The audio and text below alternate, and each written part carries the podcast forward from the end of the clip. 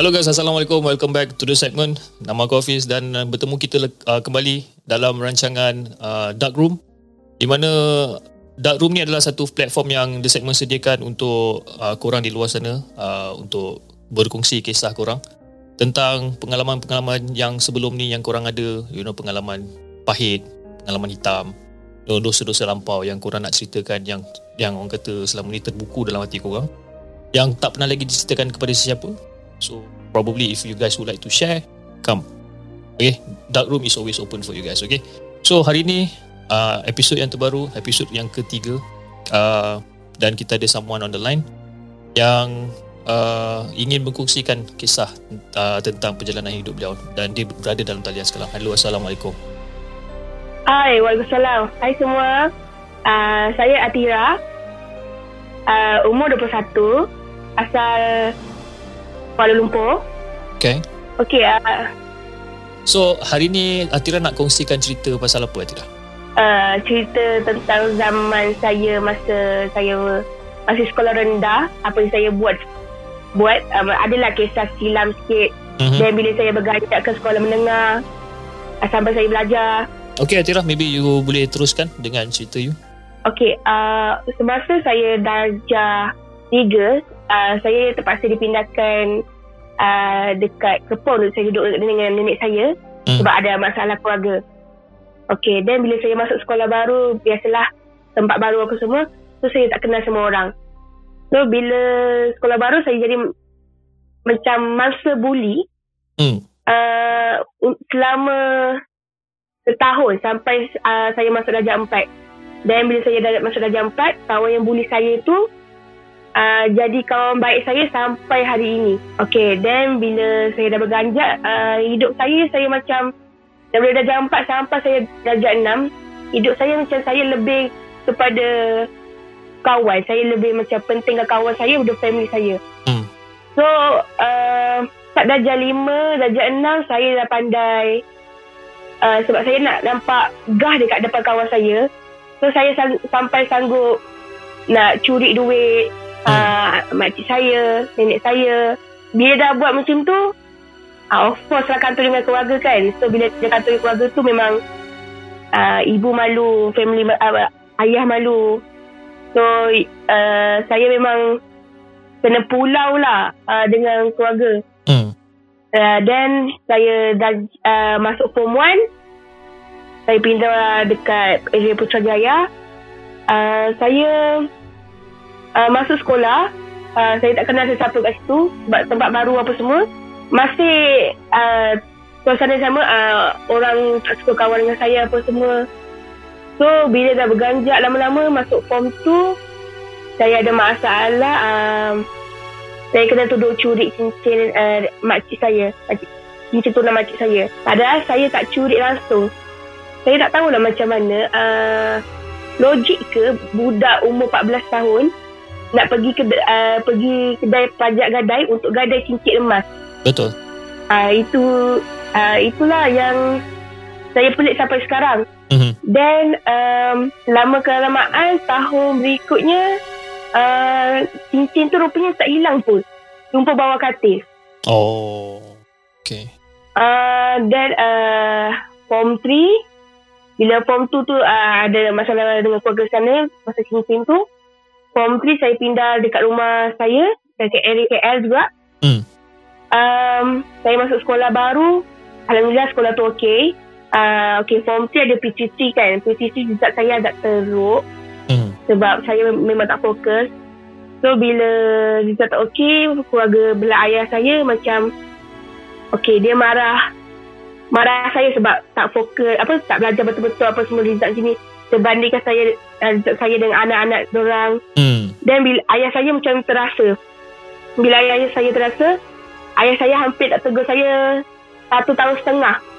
Sampai saya form 4. Sampai saya form 4 dan um, form 5, ayah saya dah tak sakit. Dia ada kencing manis, uh, tiga sangkil lah kencing manis, buah pinggang, dan tinggi semua. Um, bila saya sekolah uh, masuk sekolah menengah yang itu, yang sejak saya pindah form itu, saya masih penting ke kawan. Tapi saya tak ada lah ulang kejadian macam saya mencuri duit tu kan. Mm-hmm. Cuma saya lebih penting ke kawan saya macam kalau ada apa-apa event oh saya akan pergi dengan orang so kadang-kadang saya ajak datang rumah apa semua kadang-kadang ada hari yang saya ponteng hmm.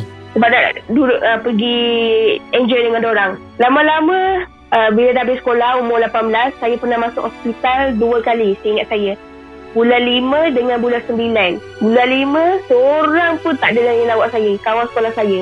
Saya hampir terasa lah. Uh, bila saya tanya dia orang bagi macam-macam alasan. Okay So bila uh, Dan beberapa bulan lepas tu uh, Kan saya cakap tadi uh, Ayah saya ada sakit Yep.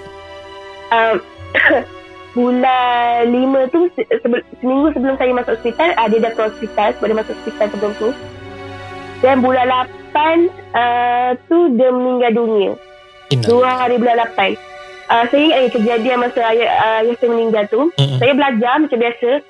Hari tu hari Kamis Tengah hari saya ingat saya mak saya bagi tahu saya. Adik ada orang datang rumah. Tengok ayah macam dah pandang jauh dia cakap. Hmm. uh, macam dah tak betul. Okey. Sebab mak saya buka pintu. Mak saya pergi klinik so dia kunci pintu depan je lah okey uh, ada orang tak nak bagi barang. So dia cakap dia nampak ayah dah pandang jauh macam dia tahu mak saya ada tapi dia panggil mak saya. Hmm. okey dan uh, balik itu uh, ayah saya macam okey lagi. So uh, bincang lah. Uh, Lepas tu Bukan orang yang Orang tu je cakap. Ada pakcik saya datang lagi Dia cakap benda yang sama. Hmm. Pukul Lima macam tu Saya bagi tahu dekat Makcik saya Sebab saya duduk college uh, Saya duduk dengan makcik saya. Dia cakap Balik dari rumah Tengok ayah. Uh, Then uh, Nenek saya pula call. Uh, Dia kata balik dari rumah Tengok ayah. Apa semua. Hmm. Sebab saya tak balik masa tu lagi Sebab mak dengan ayah saya cakap jangan balik lagi uh, sebab nak cuti dah. Cuti college untuk kemerdekaan. Yep. so saya tak nak bagi duit uh, balik selalu kan. Dan pukul borak-borak-borak uh, saya tengah makan dalam pukul 7 macam tu tak lama lepas tu azan borak-borak cakap adik ayah kena bawa pergi hospital sebab ayah macam hipo uh, kalau orang kecil manis kot dia macam kurang gula Okay. Suspek ibu macam tu lah. Tak lama lepas tu azan je maghrib. Ibu kata ayah tak jadi bawa ke hospital dia kata ayah dah meninggal saya saya tak tahu nak saya apa saya macam terkejut lah sebab tak tahu macam terkilan tak sempat nak uh, balik tengok dia apa semua hmm. Yang paling saya terkilan dia tunggu saya balik. Ayah saya ni jenis macam dia tak suka kalau anak-anak dia beli makanan dekat luar. Dia tak suka membazir. Tapi saya ingat saya sebelum uh, beberapa bulan sebelum tu saya ada balik rumah. Dia kata adik adik nak makan apa beli je. Okey dia tak kisah dia belanja. Hmm. Masa dia meninggal tu Okay dah settle semua tu Ibu cakap adik Tahu tak dalam perintah ayah tu tak ayah beli macam-macam. Dia beli udang dia, dia beli barang favourite saya sebab dia tak uh, Sebab dia tahu saya nak balik lagi 2 minggu. Hmm. Dia beli makanan favourite saya. Uh, Udang, daging. Uh, Dia kata uh, Ibu nanti kalau adik balik uh, Suruh adik masak uh, Udang tu poyak tau. Uh, saya terkilan tu lah sebab saya macam Eh ya Allah tak sempat masak untuk dia kan. Saya rasa ralat kat situ lah. Lepas tu um, tak lama, Lepas tu saya Gaduh dengan family belah sana Belah ayah pula Sebab Yelah pasal duit lah uh, Of course Saya gaduh dengan dia yang baik Cuma belah abang je Gaduh Gaduh tu sebab Itulah duit tu Bila saya kan tengah belajar time tu hmm. So duit tu peluang untuk saya belajar apa semula. Tapi dia orang nak, nak sibuk suruh buat uh, kalau meninggal kan ada apa kepuk kepuk yes. dekat kubur tu kan. Ah uh, uh, itu yang jemaah gaduh sampai sampai ke hari ni lah saya tak bertegur dengan keluarga belah ayah saya. Mm-hmm. Saya ingat lagi um, masa saya gaduh tu beberapa hari lepas tu saya bermimpi uh, ayah saya datang. Mm. Uh, dia macam nangis. Saya tak tahu saya tak tahu nak percaya cepat mimpi tu dia macam nangis uh, sebab saya bergaduh dengan uh, belah dia. Hmm. Saya bangun tu, saya saya tak tahu lah. Saya bangun tu, saya pegang muka saya basah. Nangis. Hmm. Bila dah gaduh macam tu, memang saya tak tegur dengan orang sampai hari ni. Hmm. Dan bila saya masuk college pula, biasalah saya kena body shaming apa semua sebab saya seorang yang agak berbadan besar. Okay uh, of course lah saya tak tahulah saya rasa saya tak cakap semua orang Tapi ada yang sesetengah tu Kira lelaki ke perempuan Dia suka body shaming orang Tanpa fikir yang dia tu Sebenarnya ada je yang tak elok tentang diri dia Tapi tak tahulah Suka mengejek orang agaknya hobi dia Mm-mm.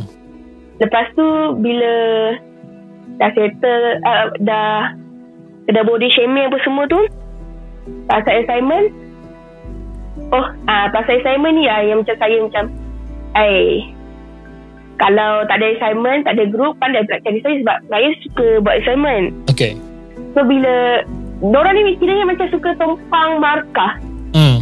Oh ejek Ejek orang suka apa semua Tapi buat assignment hmm, Malas Lepas tu uh, Saya ada uh, Belah keluarga ibu saya pula uh, do, Diorang ni baik Baik Baik sangat dengan, uh, dengan Saya Hmm. Tapi Saya tak tahu lah Mungkin ini Ini yang saya rasa lah Saya rasa kadang-kadang Diorang Diorang baik Tapi diorang Mulut diorang Macam tak reti nak jaga. Sebab pernah lah uh, Kejadian ni baru lagi lah. Hmm. Mak saya ada Google Meet Bacaan biasa dengan Keluarga belah uh, Nenek saya. So ada seorang makcik tu lah uh, Saya panggil nenek lah. Mhm. um, Suami dia baru meninggal. Okay dah baca yasin cuma tu uh, Mak saya tanyalah khabar dia apa semua Tapi ada adik mak saya ni tidak cakap Mak saya ni lebih-lebih.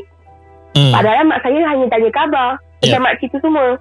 Mak saya terasa Mak saya sebenarnya dia terasa banyak sangat dengan adik-beradik dia. Banyak sangat Tapi dia simpan sebab Dia tak nak uh, gaduh adik-beradik Yep. Saya pernah cakap um, Saya nak gaduh dengan orang. Tapi berkata sabar apa semua. Kadang-kadang Kadang-kadang Saya cakap sabar je lah. Kadang-kadang mak saya yang sabarkan saya Saya yang sabarkan dia Saya selalu pesan dengan dia um, Ibu Ibu kena ingat satu je. Ibu ada anak. Adik tak nak ibu cakap Pasal anak orang Hmm. Atau sesiapa. Ibu ingat Ibu ada anak. Anytime benda tu boleh da- jadi ke anak-anak ibu. Kejadian yang berlaku tu Bila mak saya dah terasa apa semua Memang saya masuk campur lah. Saya masuk campur Saya gaduh dengan adik dia Hmm. Sampai sekarang lah Saya tak tegur. Saya tak nak Saya tak masuk pun uh, Grup uh, Maksudnya saya tak masuk pun Kalau Ada apa-apa berkenaan dengan dia Hmm. Saya bukan benci Tapi saya macam Terasa sebab dia cakap dengan mak saya macam tu Yelah. tapi mak saya dah okey dah dengan dia. Cuma saya je masih dia tak sampai rendah tapi saya masih terasa dia buat macam tu kat mak saya apa semua. Okay. So basically, you know, uh, you sekarang umur berapa? 21 kan? Ah, 21. Okay. Okay lah, fine. Uh, masa sebelum ni, you know, masa you zaman-zaman muda macam you, macam you cakap eh. You, know, uh, you lebih pentingkan kawan dan you know, you sanggup untuk mencuri, ya, mencuri duit semata-mata nak tunjuk gah dekat depan orang. Eh. Ah, betul. Mung- mungkin sekarang you rasa macam sedikit terkilan ataupun menyesal uh, tentang perbuatan tu tapi uh, to be honest eh itu adalah uh, perangai budak-budak lah budak di mana you know Hmm. bila orang membesar eh even even saya sendiri pun you know bila uh, bila kita membesar kita akan lalui satu phase di mana kita nak cuba sesuatu yang baru sebab kita tahu benda tu macam is a quick fix for us a quick fix ni Betul. uh, macam benda yang sementara lah kan jadi Betul-betul. kalau you rasa macam benda tu macam you menyesal dan sebagainya okay it's, it's good Hmm. for you to feel that way kan tapi you know Hmm. jangan menyesal terlalu lama sebabkan perangai yang macam tu sebabkan itu adalah face you pada waktu tu kan you pentingkan kawan-kawan I mean all the kids even sampai sekarang pun eh kebanyakannya budak-budak dia akan lebih pentingkan kawan-kawan okay daripada Betul. family sendiri. Sebab dia kata sebab mungkin Mhm. sebab kawan tu tak marah orang you know have fun dan sebagainya kan? Mhm. so in terms of yang duit yang you dah curi tu the the best way is basically untuk kalau you masih ingat the amount yang you curi the best way is basically to pergi balik dekat orang tu cakap okay this is the amount yang I pernah curi dulu. Okay? Mungkin you ingat mungkin you tak ingat. Kalau you tak ingat you round up lah. Lebih kurang berapa? 200 300 tak tahu kan? And then bagi I lah eh you kena at least kena ganti balik lah sebab whatever yang kita curi tu itu bukan hak kita that's number one kan number two benda tu akan jadi macam sebagai hutang lah sebab kita curi kan Dalam daging kita. Ah. Betul. Dan kita tak tahu kita hidup sampai bila kan. And then sampai one day katalah kita meninggal dunia dan sebagainya. Jangan disebabkan asbab yang kita mencuri tu dia akan menghalang kita untuk ke syurga lah, macam tu. And my advice is basically you know maybe mungkin bukan sekarang tapi maybe esok lusa minggu depan ke you know you try to fikir balik berapa amount yang you dah ambil dan pulangkan balik you know. I, I pun tak tahu sama dia you, you, you pernah buat macam ni ke tak. You pernah buat ke macam ni? Uh, setakat uh, dulu masa saya kecil uh, masa masa kantor itu dulu lah ibu hmm. adalah bayar tiket. Tapi tak semua. You ingat tak berapa amount lebih kurang oh saya tak ingat sebab saya memang tak ingat sebab saya saya ingat duit uh, saya curi duit makcik saya tu uh. duit shilling. Oh, okay. uh, kalau duit nenek saya pun duit kertas. Ah uh, tu je saya ingat. Okay lah. Dan kalau tak ingat tak apa tapi just round up the figure lah. Lebih kurang lingkungan berapa? RM50, RM100, we never know kan? Itu nombor satu. Yeah. Yang nombor dua in terms of uh, masa UPT3 kan? And then uh, you tak berapa fokus dalam you punya studies and then you dapat keputusan yeah. yang agak corot masa PT3 time tu. And then you know ayah apa arwah ayah macam tak bertegur dengan you dan sebagainya lebih kurang dalam setahun setengah. Sebabkan malu dengan adik-beradik yeah. dia kan? Tapi yeah. uh, Atira you kena you kena orang kata macam mana eh? You kena tahu yang macam mana pemikiran orang tua kita pada waktu tu. Memang standard bagi pemikiran orang tua pada waktu tu okey bukan sekarang lah eh, pada waktu tu uh, diorang akan membanding-bandingkan antara adik-beradik. Oh anak aku lagi pandai, anak kau lagi pandai dan sebagainya. Okay? Dan dijadikan cerita, you know, you dapat keputusan yang agak lemah masa PT3 dan uh, you punya uncle, you punya auntie probably, you know, uh, membanding-bandingkan you dengan anak-anak diorang sendiri kan. Tapi uh, you kena fikir satu lah. Walaupun keputusan you corot time tu eh, uh, keputusan PT3 tu tak menjamin apa-apa pun sebenarnya. Bagi saya lah eh, bagi saya keputusan PT3 itu tak menjamin masa depan pun. It's just a ticket for you to have a better class in form 4 and form 5 yep sebab masa saya ingat lagi PT saya tunjuk result uh, PT3 saya tu hmm. ayah saya okay dia tak mar- uh, dia marah lah. Tapi dia tak ada semarah. Selepas adik-beradik dia macam cocok-cocok dia semua. Yep So I really uh, really hope that you know you can forgive your father, you know, sebabkan dia marahkan you sebabkan hal ini. You know, kita darah muda, you know, PT3 time tu you umur berapa? 15, ya 15 16 tahun? Ah, uh, 15 15. 15 tahun. Mm. You know, kita darah muda time tu eh. Darah muda time tu memang kita akan marah. Kita akan cakap cari kenapa ayah aku macam ni kan. Itu dan sebagainya. Betul. Saya memang masa tu kecewa lah tak tahulah kenapa. Betul. Ayah eh uh, dia memang akan rasa kecewa akan rasa marah sebabkan orang yang kita percaya tak menye, tak menyebelahi kita time tu. Kan? Dah lah, dah lah kita punya keputusan corot kan? And then tiba-tiba mm-hmm. bapak pula marah. Dah marah okey lah. Lepas tu kena ignore pula setahun setengah kan? Jadi dia punya kepercayaan I mean you punya kepercayaan pada arwah bapak tu mungkin tercala sikit time tu sebabkan darah muda kita lah. Kita cepat marah. For me yang tu jangan jangan rasa uh, orang kata terkilan sangatlah on on that point kan? Tapi yang point yang ketiga di mana bila you dah belajar dekat college dan you know arwah ayah sakit dan you tak sempat nak balik kan? Disebabkan uh. you know mak dengan ayah kata you know jangan balik sebabkan cuti merdeka pun dah nak sampai kan? Jadi mm, mm, you sebagai anak you dengar cakap mak ayah you yang you tak balik lah kan?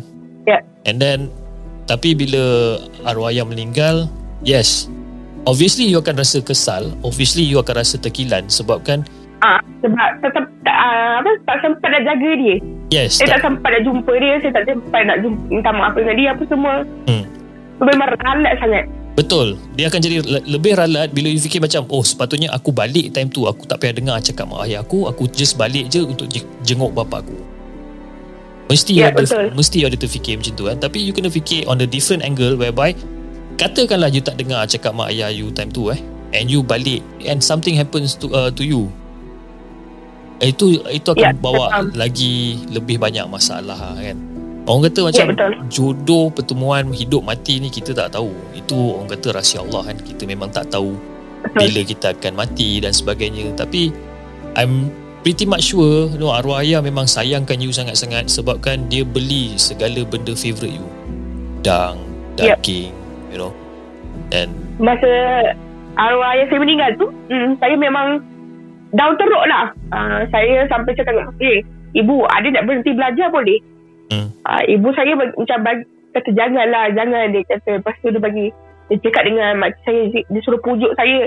Cakap jangan berhenti apa semua. Dia kata kalau boleh jangan berhenti. Okey take uh, ambil masa dulu. Hmm. uh, contohnya tangguh ke apa. Hmm. uh, saya uh, lepas saya down tu saya kan saya cakap saya ada masuk hospital bulan 9 yes uh, bulan 9 tu saya down sangat saya masuk hospital sebab saya dan kita dan kita aku mereka paru-paru saya hmm. So ini ini adalah dia punya chain reaction effect ah, you know. It's a it's a domino effect orang panggil. Sebab kan bila you tak jaga diri you, you prone to dapat sakit kan and bila you sakit dan macam-macam benda yang akan jadi dia akan menelan belanja yang lebih banyak ah you know mungkin you Betul. ada insurans mungkin you tak ada insurans kalau you tak ada insurans everything you kena bayar sendiri dan sebagainya kan? And then macam you cakap you know you nak berhenti belajar dan sebagainya for me jangan. Sebab you know uh, you muda lagi lah baru 21 kan? And sekarang you dah apa ambil diploma degree sekarang? Um, setakat ni belum lagi. Belum lagi tapi belum plan apa-apa lagi. Belum plan apa-apa. Tapi my advice lah my advice uh, you umur you 21 you punya perjalanan sangat-sangat panjang you know. You ada banyak lagi benda yang you nak kena explore in life you know. And for me it's better untuk you teruskan pelajaran you you sambungkan balik you know you punya diploma ke you sijil ke degree dan sebagainya. So that you know you boleh buktikan you boleh buktikan kepada orang di luar sana uh, especially to your aunties you know. Yang menyatakan yang you boleh menjadi lebih better daripada orang lain kan saya tak tahulah macam mana saya nak buktikan dia sebab dia pun dah mening, baru meninggal dia lepas sebab covid uh, masa dia meninggal tu saya tak tahu nak rasa apa saya tahu uh, berdendam tak baik um, berdendam tu memang tak baik Yes. Tapi saya tak tahu saya rasa macam mana. Saya macam tak boleh nak maafkan dia apa yang dia cakap pasal ibu saya. Betul. Pasal saya. Memang saya tak boleh lupa. Betul. Mem- saya saya tak saya tak tahu nak rasa macam dendam ke tak. Tapi saya macam tak boleh nak maafkan dia. Dia bila you tak boleh nak maafkan seseorang tu itu adalah dendam lah sebenarnya. Dendam walaupun uh, dendam ni dia makan diri teruk sikit lah. Dia sebabkan bila you berdendam dengan orang you akan you takkan nampak kebaikan dia langsung you akan nampak keburukan saja okey ditambahan tambahan pula you punya auntie dah meninggal dunia kan and bagi saya lah eh, bagi I you should uh, maafkan segala apa yang dia pernah cakap dekat you punya mak. Which is I tak tahu apa benda yang dia cakapkan. Mungkin something yang mengguris hati you sangat you know. Tapi you know kita dendam lama-lama pun dia benefit tu tak ada dekat kita. There's no benefit at ya. all. Dia akan jadikan kita lebih teruk sebenarnya. Jadikan kita lebih teruk sebabkan bila kita dendam dengan seseorang hati kita mula hitam. Kita berdendam. Kan? Mak saya masa dia meninggal tu hmm. mak saya datang kat saya mak saya cakap okay uh, dah meninggal. Uh, macam si dah meninggal. So, dia kata maafkan apa semua. Yep. saya diam je. Saya tak ada perasaan nak nangis ke betul. apa ke. Mak saya cakap mak saya dah maafkan dia ma- maafkan dia sebab dia kata okay biasalah manusia semua buat silap. Yes. tapi bila mak saya apa je mak saya cakap saya macam masuk telinga tu keluar ikut ni saya macam buat dia je. Faham jadi kalau kalau kalau jadi tu mungkin bukan sekarang kan? Tapi lama kelamaan nak tak nak kita kita sebagai manusia kita kena maafkan lah. Sebab you know kita bukan malaikat kita bukan you know semua orang buat silap. Even you buat silap you know kita ambil contoh lah masa you mencuri masa masa you kecil-kecil kan? And I'm really much yeah. sure You know Masa tu Keadaan you know Your mom Your father Memang orang kata Marah sangat dengan you ni. Sebab you mencuri ni. I'm sure Diorang pun tak Betul. ajar Anak dia mencuri kan? Tapi Betul Diorang maafkan you And Mungkin diorang maafkan you Sebab yelah you anak diorang Betul And Diorang Betul. akan maafkan Segala kesilapan Dan whatever not Sama juga Case okay. dengan You punya mak Mak dengan uh, Arwah hanti Arwah makcik kan uh, hmm. Diorang adik-beradik Jadi nak tak nak You know uh, makcik tu sama ada kakak ke adik ke yang pernah buat salah uh, dah yang meninggal tu adik arwah ayah. Oh adik arwah ayah. Jadi maknanya dia punya adik ayah. ipar lah. Adik ipar mak kan? Ayah. Betul. Jadi mungkin uh, orang kata the bonding relationship between sisters kan walaupun adik ipar dia akan anggap dia sebagai seorang adik juga kan? And bila adik ipar mm-hmm. dah meninggal dan sebagainya dah tentu tu mak akan maafkan. Lagi satu sebabkan mak dia dia bukan muda. Dia dah dah, dah berumur kan? Jadi dia orang boleh fikir hmm. secara lebih luas dan lebih rasional Tapi I, I bukan nak cakap yang you tak boleh fikir secara luas dan rasional. Bukan.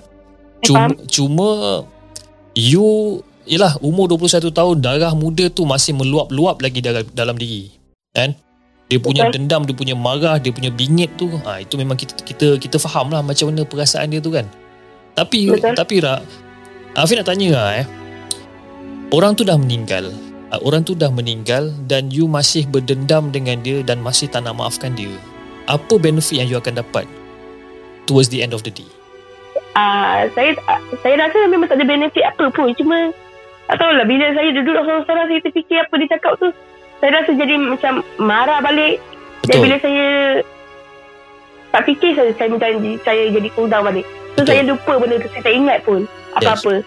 macam sekarang mungkin you tengah rasa marah ha, sebab you teringat balik cerita tu kan mm-hmm. tapi selagi you tak maafkan dia ataupun selagi you tak let go eh benda ni sebab dia benda adalah dendam yang lama. You know sebab daripada apa yang dia, apa arwah makcik cakap sampailah ke sekarang kan. Kira orang kata dendam tu dendam lama lah. Selagi you tak let go benda tu eh Selagi you tak let go Selagi itulah you takkan dapat maafkan orang. Selagi itulah you akan rasa marah bila teringat. Betul? Betul Kan? Betul. Sebab hmm. Selagi kita boleh maafkan orang Kita maafkan orang. Sebab kan You know kita ni Kita tak sempurna. Kita kita bukan Malaikat yang You know Even malaikat pun tak sempurna juga sebenarnya kan? Tapi Betul. You know Untuk dendam Dengan arwah makcik Sampai ke sekarang Sampai dia dah meninggal sekalipun kata tak elok lah dah. Kan tak elok. And then pasal kawan-kawan pula eh. Kawan-kawan yang you penting kawan-kawan tapi kawan-kawan masuk apa bila bila you masuk hospital dan kawan-kawan tak tak visit you pun dan you akan seorang pun tak seorang pun tak visit and you rasa terkilan sangat eh rasa sedih rasa kecewa you tahu sebab apa tak mm. kawan-kawan adalah kawan-kawan okay bila you ada dekat puncak yang paling tinggi, you akan ada ramai kawan. Ramai sangat kawan. Tapi bila you ada dekat bawah, sebawah-bawahnya, you boleh kira kawan tu dengan jari. Itu adalah sifat seorang kawan. I mean sifat sifat manusia, you know. Kalau kita ada kawan-kawan yang macam tu, yang orang kata dia akan ada bila time seronok-seronok aja, tapi bila time susah dia orang tak ada, Orang-orang macam tu jangan simpan sebagai kawan. Itulah saya macam saya terkilas sebab apa? Sebab masa dia orang susah, saya ada je dengan orang. Yes. Tak ada pun saya macam oh oh oh tak tak tak oh tak boleh tolong kau. Tak tak ada pun. Tu saya macam eh ya Allah terkilas betul. Itu sebenarnya orang kira sebenarnya Allah nak tunjuk pada you, you know. Whatever it is, your family comes first. Tak kira lah macam mana pun. You know, you punya parents, you punya father, you punya mother, okay, time tu mungkin you punya arwah ayah pun dah tak ada tapi you punya mak you punya family members adalah your priority daripada kawan-kawan dan kawan-kawan tak kira lah orang ni baik macam mana sekalipun you know they will always be your second choice. Your first choice will always be your family. Tak kira sebaik mana tak kira seburuk mana your family your first choice will be your family. Benda ni you kena terap dekat dalam dekat dalam diri you sampailah bila-bila. So basically after this you know moving forward ke depan bila you nak berkawan dengan orang tu kita mungkin beringat lah kan. Beringat satu hal tapi mungkin time tu you know you you nak berkawan dengan semua orang. Sebab you rasa macam you know ada ramai kawan ni best kan? Tapi ya, moving betul. moving forward bila you nak berkawan ni you pick and choose. You know you pilih dan pilih siapa yang you nak buat kawan. Yang lain tu setakat hi hi bye bye is okay. Tak ada masalah. Diorang tak penting. Diorang tak penting uh-huh. dalam kehidupan you sebab diorang hanya ada dengan you bila time you senang. Bila time Itulah, you saya rasa macam bersyukur. Yep. Sebab dulu kan saya cakap uh, saya ajak datang rumah semua. Yes. Uh, mak saya okey. Cuma ayah saya tak berapa suka dengan kawan saya. Hmm. So, ada yang perempuan, ada yang lelaki. Hmm. Uh, lepas tu bila dah terjadi semua tu saya macam berfikir. Oh mungkin Alah, macam awak macam awak nak tunjuk lah oh mungkin ada sebab kot kenapa ayah tak suka yes. uh, saya berkawan dengan orang mungkin ini sebab dia betul sebab sebagai seorang ayah macam sebab sebab saya pun ayah juga kan kita saya pun uh. ada ah. anak dalam empat orang macam tu sebagai seorang ayah kita tahu apa yang terbaik untuk anak kita sebenarnya kan and kita boleh tengok you know sama ada kawan ni kawan yang boleh pakai ke kawan yang tak boleh pakai kan Jadi setakat orang kata nak ada kawan ramai tak ada masalah Ira. No problem. Tapi jangan letakkan 100% kepercayaan, jangan letakkan 100% harapan dekat orang yang orang kata uh, kita mengharap yang orang akan ada dengan kita time kita dekat bawah. Kan? Sebab yeah. uh, just to share with you ah, masa tahun 2015 ke 2017 I berada uh-huh. dekat uh, puncak yang agak tinggi. Okay? Tapi pada tahun pada end of 2017 saya jatuh. Jatuh yang terduduk yang susah nak bangun. Semua kawan-kawan saya semua tak ada dah. Tapi adalah beberapa kerat yang masih yang masih ada. Jadi yang beberapa kerat itulah yang kita simpan. Yang mana yang yang tak ada dengan kita masa time kita dekat bawah. Kita okay. just keep them as a friend saja. Kan? Janganlah kita nak mengharapkan apa-apa. So untuk you rasa kecewa untuk you rasa macam you know down sebabkan kawan-kawan you tak datang visit you dan sebagainya just let it go move it on okay sebab orang kata lebih ramai lagi orang kat luar sana yang kita boleh bawa kawan tapi itulah pesan saya pilih you pick and choose siapa yang you nak buat kawan yang orang kata boleh hidup apa susah senang uh, uh, sama-sama kan yep Uh. Saya faham tu semua. Itulah eh, macam uh, bila dah jadi benda tu eh, yang saya cerita uh, sebab kawan sama family hmm. toxic apa semua kan. Sekarang uh, saya baru uh, jumpa kaunseling lah untuk dapat imat nasihat dia sebab saya itu hampir stress apa semua. Hmm. Saya takut saya buat bukan-bukan so, saya fikir sebelum saya buat benda bukan-bukan hmm. baik saya ambil tindakan saya pergi jumpa uh, saya buat klinik saya buat uji ujian saringan mental apa semua mm-hmm. so uh, sekarang saya tengah counselling dengan orang lah semua hmm. jadi I mean benda tu tak payah orang kata tak payah rasa malu lah kan kalau kita nak kena pergi counselling ke apa sebab you know kita ni manusia kan kadang-kadang kita mental kita tak berapa nak sihat tak berapa nak fit dan sebagainya you know And then uh, kira orang kata you punya keputusan untuk jumpa pakar doktor uh, tentang kan uh, apa tentang kesihatan mental should not be any problem. Benda tu tak ada apa yang nak dimalukan pun. Kan? And then pasal body shaming eh. Body shaming pun yeah. benda tu bagi bagi bagi bagi bagi I macam tak ada masalah pun. Tak ada masalah in terms of biarlah you nak badan macam mana pun bulat ke tiga segi ke panjang ke kan. It doesn't matter kan. And tak perlu you rasa nak tak perlu you rasa malu sebabkan you berbadan besar. You know, berbadan besar dia ada kelebihan dia juga. You know, ada kelebihan dia, ada kecantikan dia juga untuk orang yang berbadan besar ni kan.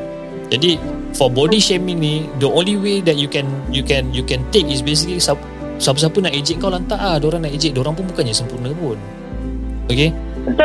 Uh, dia macam orang kata, you know, paku dulang paku sepih lah orang kata kan dia nak mengata orang dia pun sama lebih kurang. Kan? Dia nak cakap you badan besar buruk dia. Ha, kan? Jadi untuk you ambil hati tentang body shaming ni you know uh, ya, cakap memang mudah kan? Sebab ya tak tak kena pada diri sendiri. Tapi bila kita fikirkan hmm. balik kan siapa yang mengejek-ngejek dan body shaming ni dia adalah orang-orang yang kata ada masalah tentang orang punya mental lah.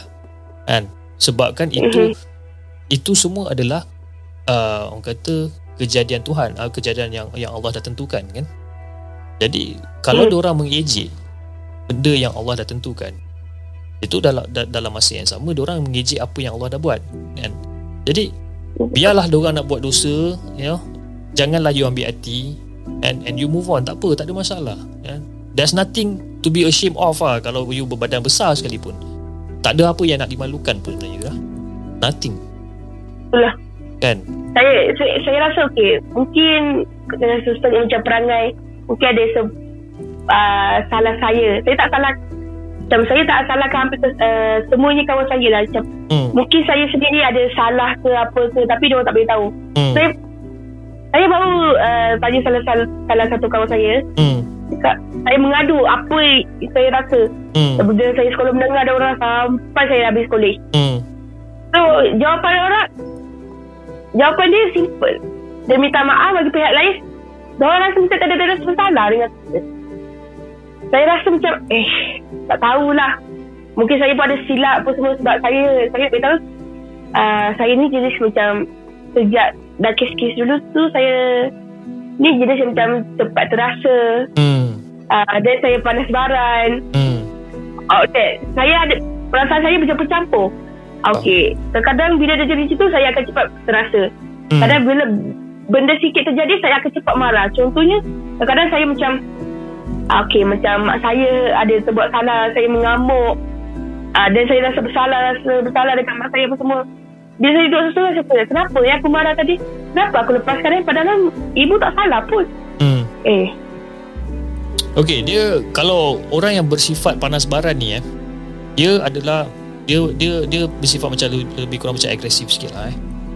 Dia orang uh-huh. kata pantang buat salah, pantang buat salah mesti meletupnya, kan? Uh. Jadi uh, untuk untuk counter balik benda-benda macam ni eh, ini daripada uh, pengalaman sendiri sebab dulu saya pun jenis yang panas bagan juga, jenis yang kerja nak mengamuk aja kan. Dia uh-huh. apa yang saya buat selalu lah, eh, uh, bila kita rasa nak marah, okey?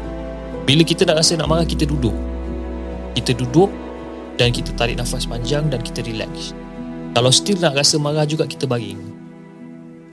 Baring tapi janganlah tidur kan. Baring you know and kita cuba untuk istighfar, cuba untuk kawal kita punya marah ni. And kalau still tak boleh juga this is the time where you bangun you ambil wudu. Ambil wudu terus solat. Terus solat sunat.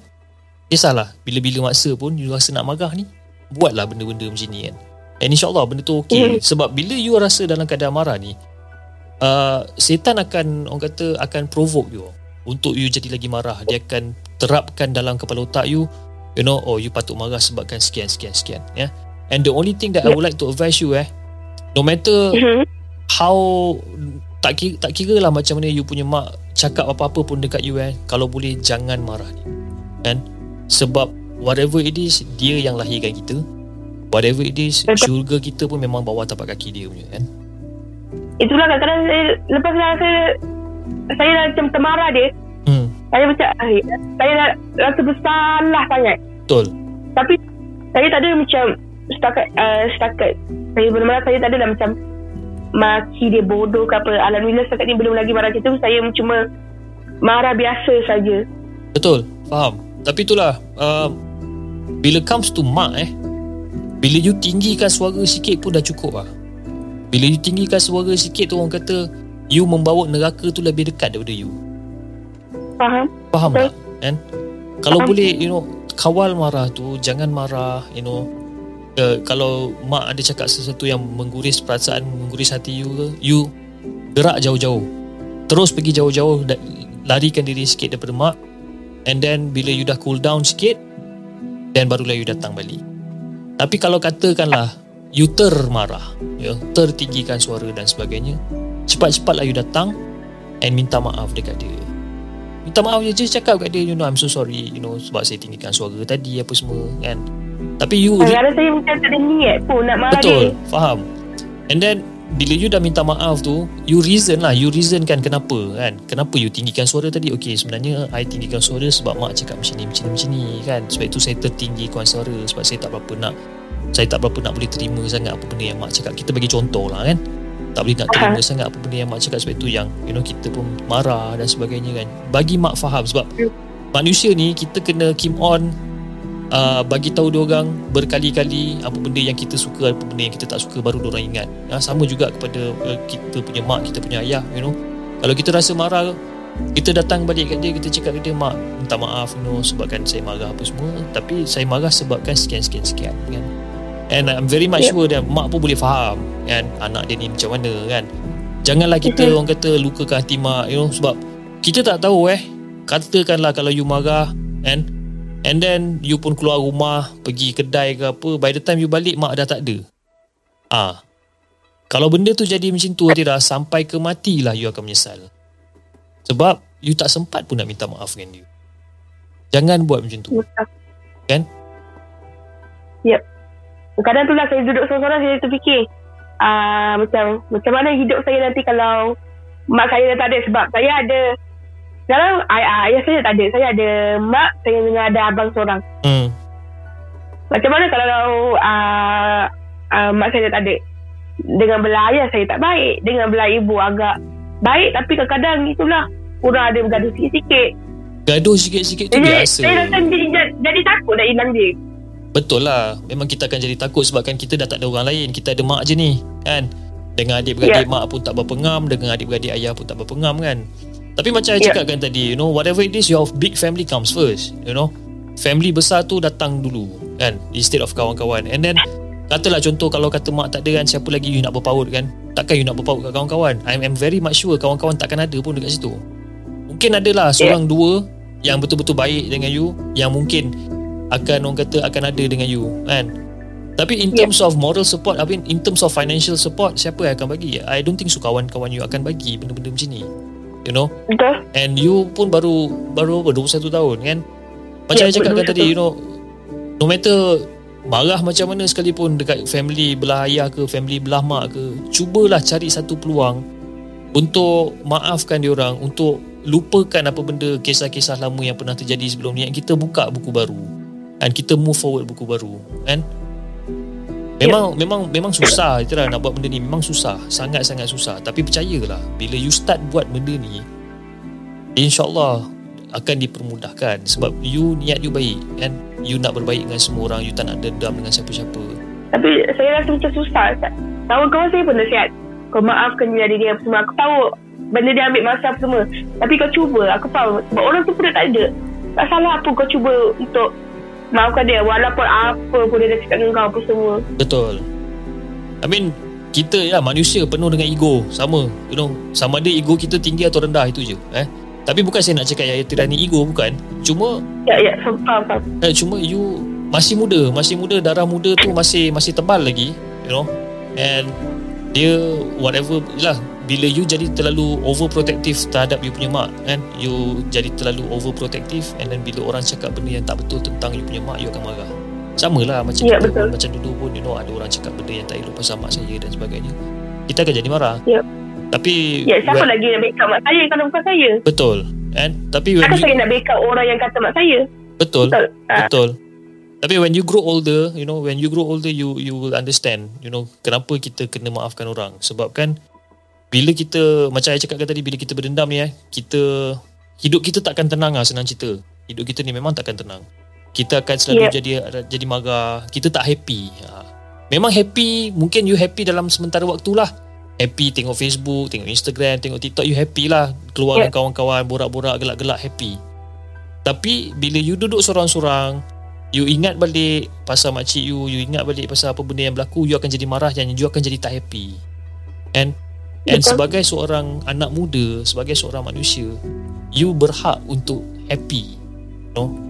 Jadi jangan orang kata uh, jangan padam kegembiraan tu daripada diri you sendiri, kan? You berhak jadi happy sebenarnya. Tapi sekarang ni the only problem ataupun satu-satunya halangan untuk you jadi happy adalah perasaan dendam you tu ataupun perasaan marah you tu yang masih tebal yang masih membara dengan dengan arwah makcik ni? Ya itulah saya. Tak tahu lah cakap macam mana lagi pasal benda tu. Faham. Saya rasa bersalah tapi saya cuba nak maafkan dia tapi macam susah. Saya cuba pelan-pelan. Cuba saya lagi? ter- saya akan ingat macam apa. Oh dulu dia pernah baik dengan saya apa semua. Macam orang cakap lah kan katalah orang tu buatlah seribu kebaikan pun okay tiba-tiba ada satu kesalahan yang dia buat seribu kebaikan tu macam tak bermakna pun sebenarnya.